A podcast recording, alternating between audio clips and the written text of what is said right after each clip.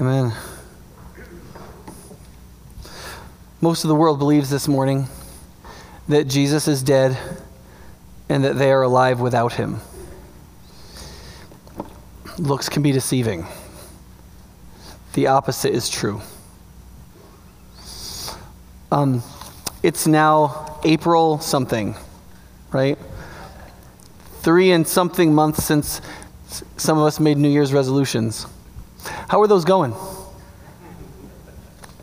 I kind of have a rule in my house that the on January 1st, we make the New Year's resolution never to make a New Year's resolution so that we um, fail immediately through self referential inconsistency.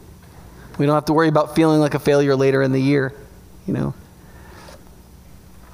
One of the things that happens a lot is a general sense that human change either doesn't happen or when there is change, change it's pretty much always bad you hear people say a lot, people never change or you never change or whatever, but almost every time people refer to change, it's almost always in the negative. I mean, there's that saying, nobody likes to be changed except the baby, right? And I don't know about yours, but mine always yells at me, you know? Um, but some of the other ones, like, you've changed. Like, that refers to change, but it's, that's not a compliment, just in case you're wondering right? And times change, like things change. One of the things that's interesting about when people talk about change is whether they believe it does happen or doesn't. Everybody believe it do- believes it does happen and that it doesn't happen. It's just, it always seems to be bad. Things that do change, we want to stay the same, and things that we wish they would change, they never seem to.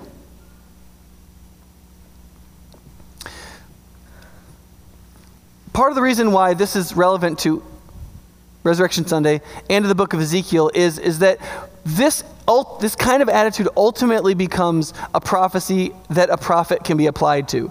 Because when we essentially believe that people don't change, we're creating a self fulfilling prophecy. We're becoming prophets and we're creating a prophecy that's in fact false, but that if we believe it's true, often tends to act like it's true. When we believe people don't change, we, when we say it, we believe it, we act like it, and then we believe it more. So then we say it more, and then we believe it more, and then we do it more, and it go round and round it goes until you have whole generations of people who actually believe people can't change because they've almost never seen it. Because for a few generations we've taught ourselves people can't change. You know, we're we're one, we're in, we're new on the block with that belief. You go back a couple generations, people didn't think that. In fact, one of the things that um, that we know about human beings is the fact that we don't believe people change deeply from the inside out, from the very core of who they are, out to their furthest extremities. We don't believe that happens, eh, but it's not because of our view of human nature. I mean, if you look at what the hard sciences or what psychology or some of these sciences say about human beings, there isn't a sense in these that people aren't adaptable. All of the, all of the sciences will tell us that human beings are enormously adaptable creatures. We, it's how we took over the world. People change all the time. The, the issue is not our nature, the issue is our condition. You see, we can change, but we don't. And the reason for that is we think we want to change, but we don't. Human beings don't change mainly because we don't want to. We say, well, wait a second, that's not true, Dick. There's lots of things I'd like to change about myself. No. You would like to be different but you don't want to change.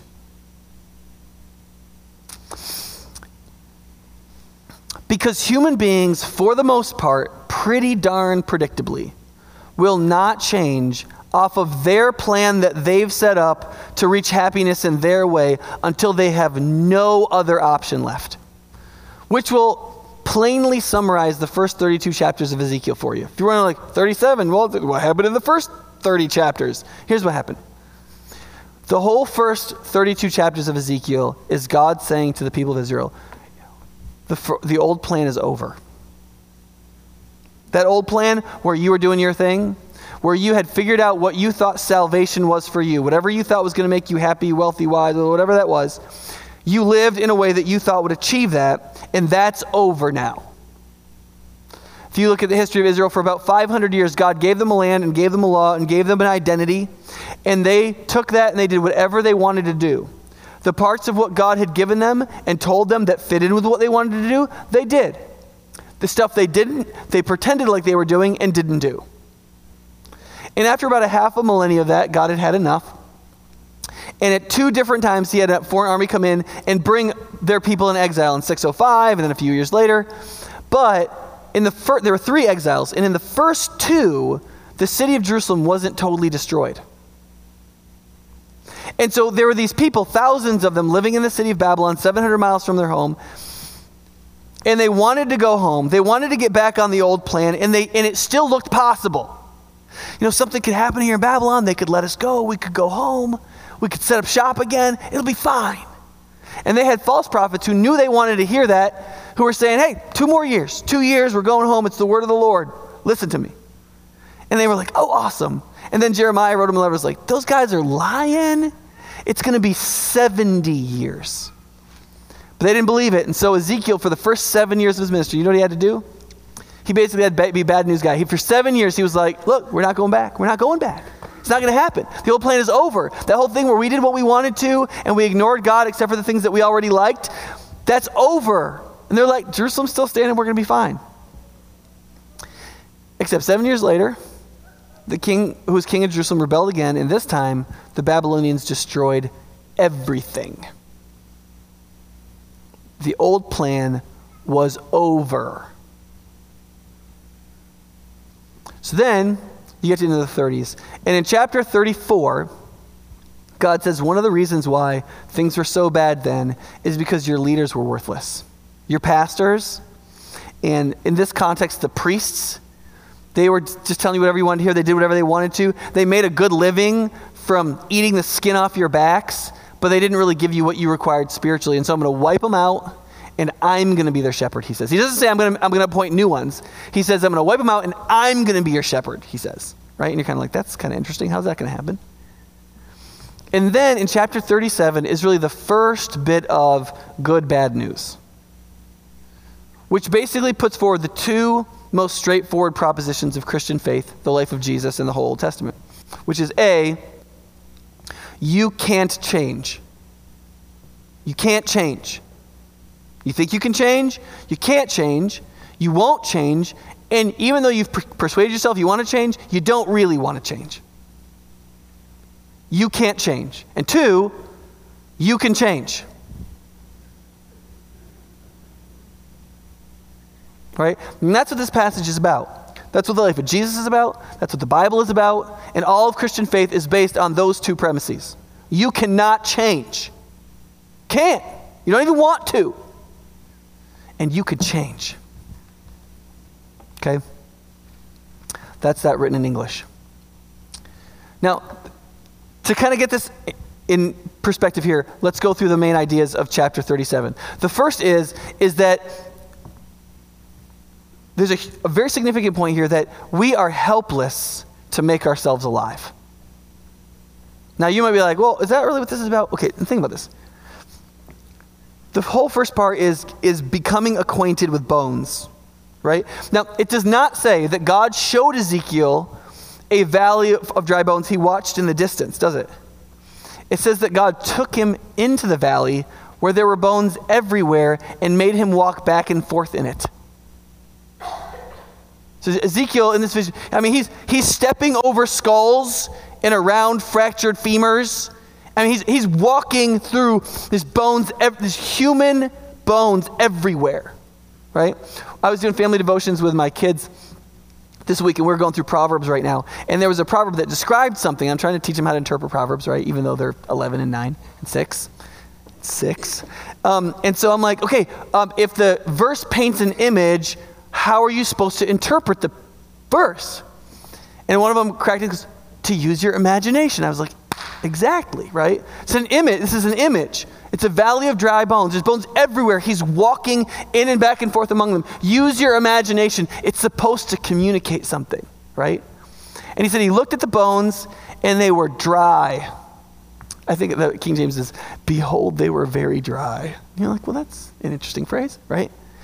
Because, here's the thing these are not just corpses. These are not, and these are not people who are mostly dead, a la Monty Python and the Meaning of Life or The Princess Bride, okay? These are I mean, these are everything's rotted away. There's nothing but bones left. And even the bones themselves are so bleached and brittle in the sun that they are very dry. Okay? And then God kind of pushes the issue, right? He goes, Hey, Ezekiel, son of man, can they live? Can those bones live? Right? And Ezekiel's response is, Only you know that. There is nothing in my experience, nothing that I know of, nothing in my power that I can do to make those bones live. I mean, if there's some way that they can live, it's because you know there's some way they can live, because there's no way I know that they can live. You see the point? The point is that these bones are totally helpless. And what we're going to find out in a minute is these bones, in fact, it says in verse 11, who are the bones? The, you are the bones, O house of Israel. Typical humanity, the Jews. That's you, he's saying. It's not, we're not talking about people who have died that I'm going to raise from the dead. This sermon is not about that you and I are going to die, we're going to rot and be bones, and then God is going to raise us from the dead. That's not the point of the sermon because that's not the point of this passage. This passage isn't about raising the dead. The second thing that comes across in this passage is that you and I need to be made alive. We, the way we are right now, are the dry bones. Not when we're dead. Right now, you and I are those dry bones. And we need to be made alive. You see, you can't change. Point one, you can't change. We're totally helpless. But you can change if and only if God supernaturally changes you. We can be made alive. If you listen to what God says in this verse, l- listen to the activity of the verbs in this. He says, This is what the sovereign Lord says to these bones I will make breath enter you and you will come to life. I will attach tendons to you and make flesh come upon you and cover you with skin. I will put breath in you, and you will come to life. Then you will know that I am the Lord, and there is no. Oh, sorry, that's not supposed to be there. That's that was that was a, that's a Microsoft word I I blame. Um, th- when you read that, right? When you read that, that's not a self-help passage, right? That's not what that is. That's not like a you know Here's what we're going to do we're going to have seven principles for a better marriage. We're going to have nine principles for a me- more effective work life. Let's do six principles for being a more. Ob- what do you want that for? You want to come to church and get nine principles every week? Have you ever done the math of what 52 times 9 is? Do you really want that, more, that many more things to do every year the rest of your life? None of those things can change you or me. Principles don't change us if we're dead. But there is one who can make us alive. Now you might be like, okay, well, Nick, isn't this kind of like you're kind of allegorizing this? Because, I mean, honestly, like, I mean, isn't this about dead and the history of Israel? Okay, no, this is what it's about. If you look in the book of Ezekiel, it's very clear that he is not talking here about the death and resurrection of humans. He's speaking about our internal life and our internal deadness. In chapter 11, he starts on the theme, but one chapter before 37, he makes clear what he's talking about. He says this, and Ezekiel's the only one that uses this language quite this way. I will, this is God speaking. I will sprinkle clean water on you, and you will be clean. I will cleanse you from all your impurities and from all your idols. That is, I'm going to take away your sin. Your actual moral guilt is going to be removed. But I'm also going to help you stop loving idols. So, all the things you want that are killing you, I'm going to help you not want them anymore. You see, that's more than just forgiveness, that's transformation, right? I will give you a new heart and put a new spirit in you. And here's the phrase that's one of the most famous in Ezekiel I will remove from you your heart of stone and give you a heart of flesh. Do you see the image based relationship between those two? Dead, dry bones that have to be made alive in a stone heart that can't feel, it can't beat, it can't do anything a heart is supposed to do. And he's saying, I will take that away and I'm going to give you a heart of flesh, one that functions like it was meant to. That is what this passage is about. It's about the theological term for this is regeneration. That is, you can't make yourself alive, but God can make you alive supernaturally in a way that is unsubstitutable. There isn't an alternative to this claim. Interestingly enough, Christianity is actually the only faith in the world te- that teaches this. Every other faith is about some kind of internal or external transformation or behavioral performance. Christian faith is the only faith that teaches that you're stone dead. You are stone dead. And only God supernaturally can make you alive. Now, the, one of the, the third thing that comes in this passage is, is that that activity is always accompanied by faith. God has required that when He does the work of regeneration, it would be accompanied by faith. That is, us believing and trusting. Now, you might be like, well, why would that be? Well, think about it psychologically just for a second. What does faith assume in terms of human change if you think about what I said in the beginning, right? The one thing God has to do in us psych- psychologically for us to really be transformed is we have to get off the old plan, right? To put it allegorically, we have to quit trying to go back to Israel, right? As long as we're still trying to go back to Jerusalem, as long as we don't really want to change, what good is it to regenerate a heart? Right? Now, whether the regeneration creates the desire, whether they come, people, now people have been arguing about that for a couple of, couple, well, probably a couple millennia. You could probably say that. Definitely for 600 years, right? But the two are always together. You always see them together. But it's important to recognize this that the faith doesn't create the regeneration, it doesn't create it, it does nothing. Okay? Think about th- try thinking about it this way. Um, when Ezekiel says to the dry bones, Live! And they do. Did Ezekiel make the dry bones live? No, he did not, right? He God told him to say something. He said, he said, the sovereign Lord says, wake up, right? And something happens. He, he had to do it. God required that that be part of it, but he didn't make the dry bones come to life, right?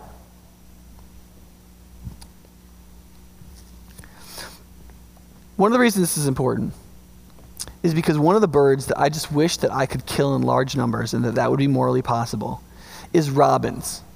Okay? Now, I, re- I realize they're relatively pretty with that burnt orange and everything, but um, the thing that annoys me about them so, so much is that they start so early and they have one song, right? Da da, da da.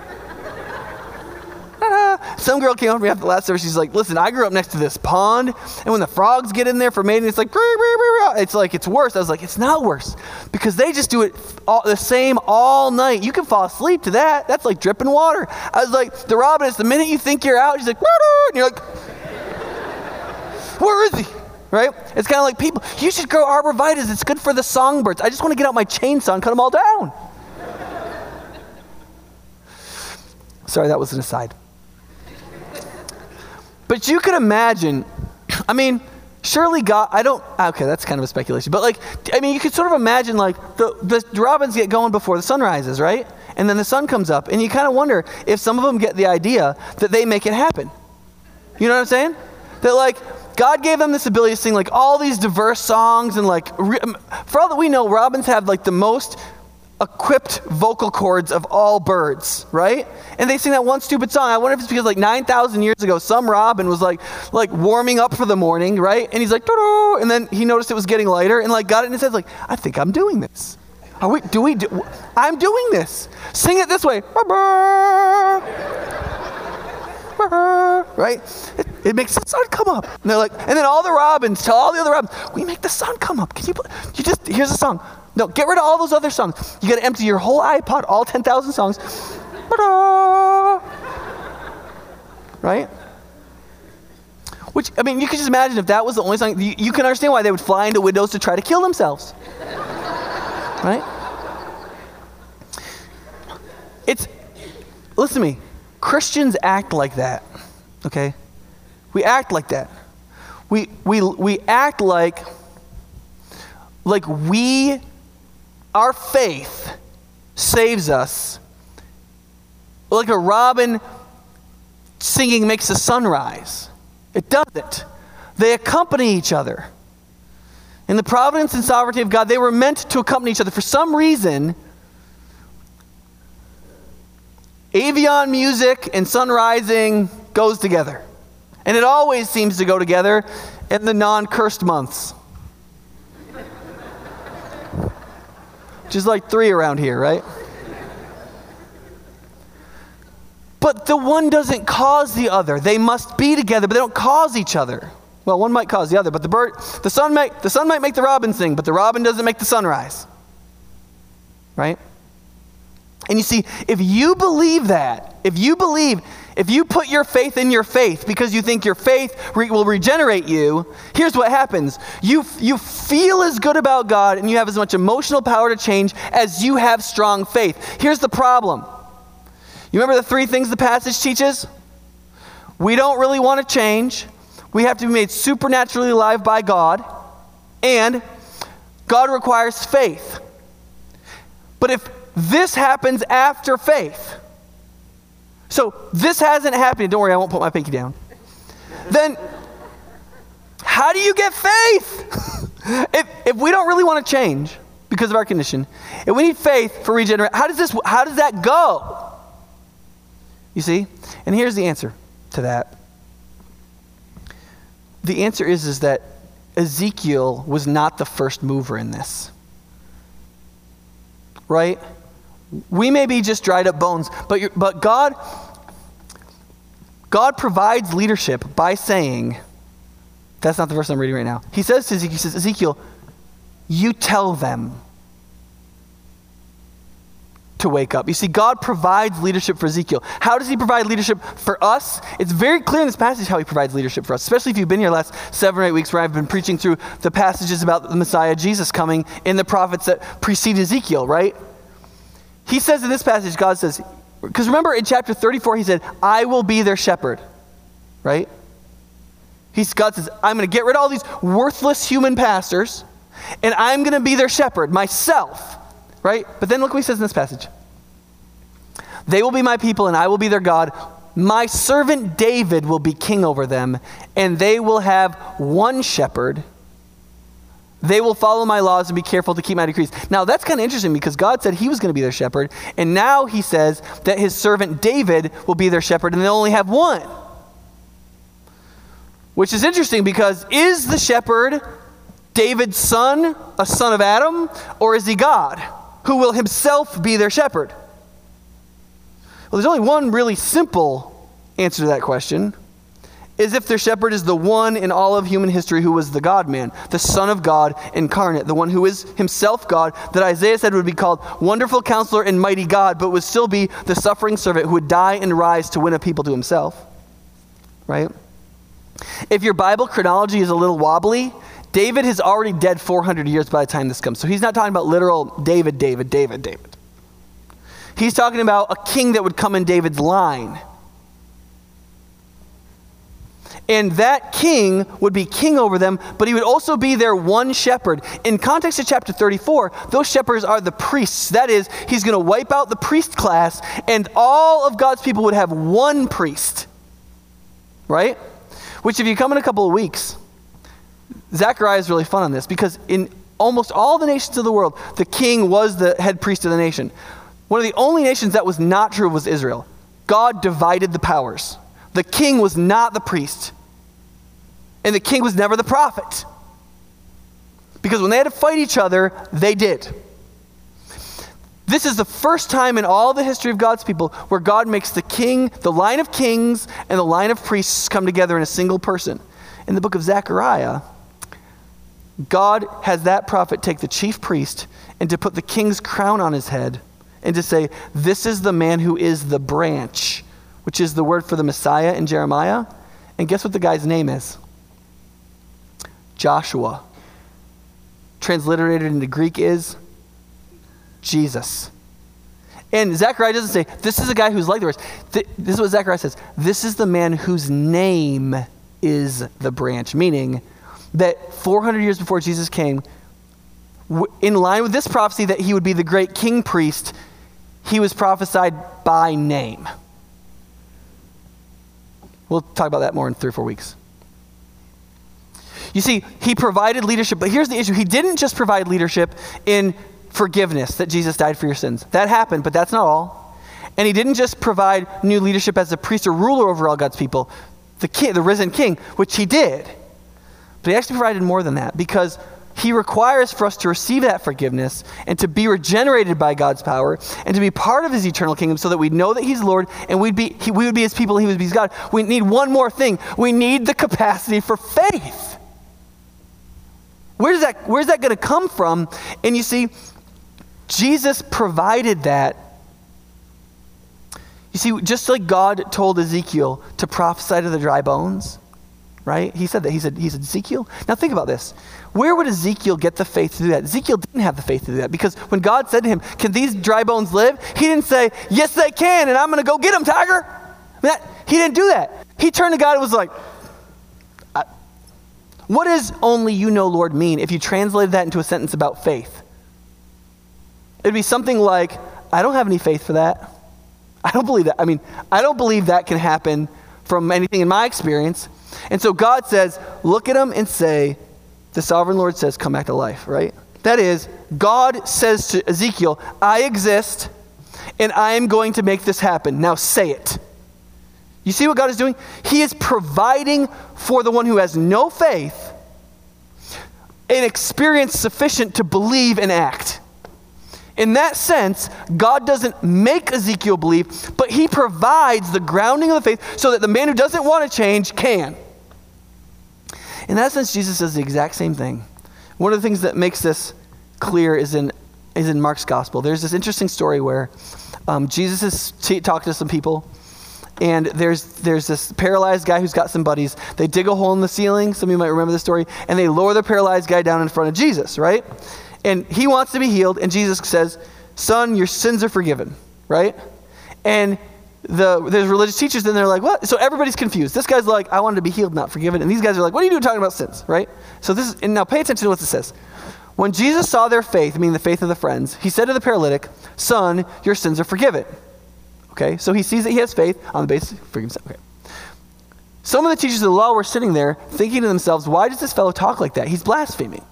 Who can forgive sins but God alone? Immediately, Jesus knew in his spirit that this was what they were thinking in their hearts, so he said to them, Why are you thinking these things? Which is easier to say? Now, think about this. Which is easier? To say to a paralytic, Your sins are forgiven, or to say, Get up, take your mat, and walk? Right? It's easier to say your sins are forgiven because if you say take up your mat and walk, he'd better take up his mat and walk, right? But you can't actually see sins be forgiven, right? I mean, your sins are forgiven. Be like, I mean, like, how, how would I know that? I mean, just you just said something, right? So he's like, it's easier to say your sins are forgiven. Now, mind you, it's not easier to do that. It's much easier to make a paralytic walk than to forgive sins. That's what Jesus is insinuating. But it's much easier to say, get up and walk, right? And so he says this But so that you may know that the Son of Man has authority on earth to forgive sins, he said to the paralytic, I tell you, get up, take your mat, and go home. He got up, took his mat, and walked out in full view of them all. This amazed everyone, and they praised God, saying, We have never seen anything like this. Do you see what happened there? These people don't have any faith. He wants them to be able to believe that He, the Son of Man, can forgive sins. Nobody believes that. So He does something harder so they can believe something easier. He does something bigger so they can believe something smaller. Now, it's not actually bigger, it's just bigger to them. They can see it. And so he heals somebody, not so that that guy can be healed mainly. He says, so that you may know that I can forgive sins, get up. Now, think about this. How on earth can you and I possibly believe that regeneration can or has happened to us? It's easy to say, right? Hey, we Christians, we believe in Jesus, we're supernaturally regenerated from the inside out. We're different creatures. The Bible calls us new creations. It's the new birth, right? And yet, how do, how do you know that? I mean, how do you, how do you show that? I mean, I know people who have said to me, Nick, I, I will never be one of those born again Christians. Why? Because what they've seen is people who claim to be regenerate who don't act like it. How can you know that? And you see, and if you think you become regenerate on your faith, your ability to believe that's happened to you is only as good as your faith is. And how good is your faith? Disappointing. Unless you're a different creature than I am. Disappointing. So, how does this work? You see? And here's, here's how it works Jesus does the greater so that you can believe the easier. He does the harder so that you can believe the lesser. He rises from the dead so that you can believe a stone heart can really become flesh, that sins can really be forgiven. All of the claims Jesus makes that you can't empirically prove. I can say to you, look, you believe in Jesus? You trust him, that he died for you? Your sins are forgiven. You're a new creature. God's, God, the living God, his spirit is inside of you. You have a totally new identity, a totally new history, and a totally new future. Everything has changed. And you go, Great, I don't feel a thing. I just hope there's ham for dinner tonight. How do you believe any of that? And you see, Jesus said, So, so that you may know. I'll do the, the harder so that you can believe the easier. Jesus rose from the dead. He didn't have to do it physically. I mean, he didn't, he didn't have to do that. He did it to show. Right? The Apostle Paul says it shows God accepted his sacrifice for our sins. It shows that God delivered us from death. It shows the resurrection is designed to show, to show that you can be regenerate, to show that your sins can be forgiven or are forgiven. Now, if you don't normally go to church, this uh, like one minute left, okay? If you don't normally go to church, you know I'm going to plug for you to go to church. I, I'm going to. And here's why. It's not because we get together to get more religious. It's just not. No, nobody wants that, right? That was the problem with the second half of Israel's history, right? The first half is they did whatever they wanted, right? They were irreligious. And then, well, what was it like when by the time Jesus showed up? It was legalism. It still wasn't the way it's supposed to be. They just, it was just the other error. And that's not what we do. it. Here's why we get together. We get together because we lose our faith every minute. And we come together to, remind, to be reminded that our life does not come from our faith. It doesn't come from our, our how good we are. It doesn't come from how, how well we performed. We come to be reminded of the one thing that we forgot all week, which is that the resurrected Jesus gives us life. He makes us alive. And we just have to believe that. Every ounce of actional godliness comes from the heart that believes that. The minute you believe what Jesus says about you, you can be godly. You wouldn't want to lie. You wouldn't want to cheat anybody. I mean, all the, all the ethical stuff just flows out of the fact that you belong to God. You're His child. You're an heir of all eternity. You've been regenerated from the inside out. God Himself has died. I mean, you put that stuff together. God Himself lives inside of you. Anything you do, you do in union with the Holy God. I mean, how could you anything? I mean, it's impossible. But we don't believe any of that. And I'm not just talking to you if you don't believe in Jesus. None of us believe any of that. Like we should. Like we could. We don't come here we don't we come here to learn more about the gospel. We come here to apply it to more places of our life and we come here to remember what we're constantly forgetting. So that we don't become any more irreligious or religious but we become regenerate believers in Jesus and his followers. And if you do come to church a good bit, let me just, just remind you listen, don't put your faith in your faith. Don't do that. Don't comfort yourself that you're in the faith and you're, you know, God loves you and is walking with you because you believe well. You don't believe well. We don't believe well. God counts as faith. What is terrible faith? Because faith and holiness are essentially equatable. To the extent to which we really, really believe, we will be perfectly godly because the two are totally congruent with each other. When we aren't perfectly godly, that tracks itself immediately back to somewhere we don't believe. And none of us are sinless. Our faith isn't that impressive. But God counts as faith and regenerates and teaches and walks with because God says, The one who I will make king, the Messiah, I will make their, remember? Their shepherd. And through him, I will make a covenant of peace with them forever that will stretch out to all nations. And my sanctuary, the place I will be, will be right there among them. Let's pray. Father, thank you so much that we have something to celebrate. Thank you for doing the greater so we can believe the lesser. I don't think I would be able to believe in your regenerative work in me. I feel it sometimes, I see it sometimes.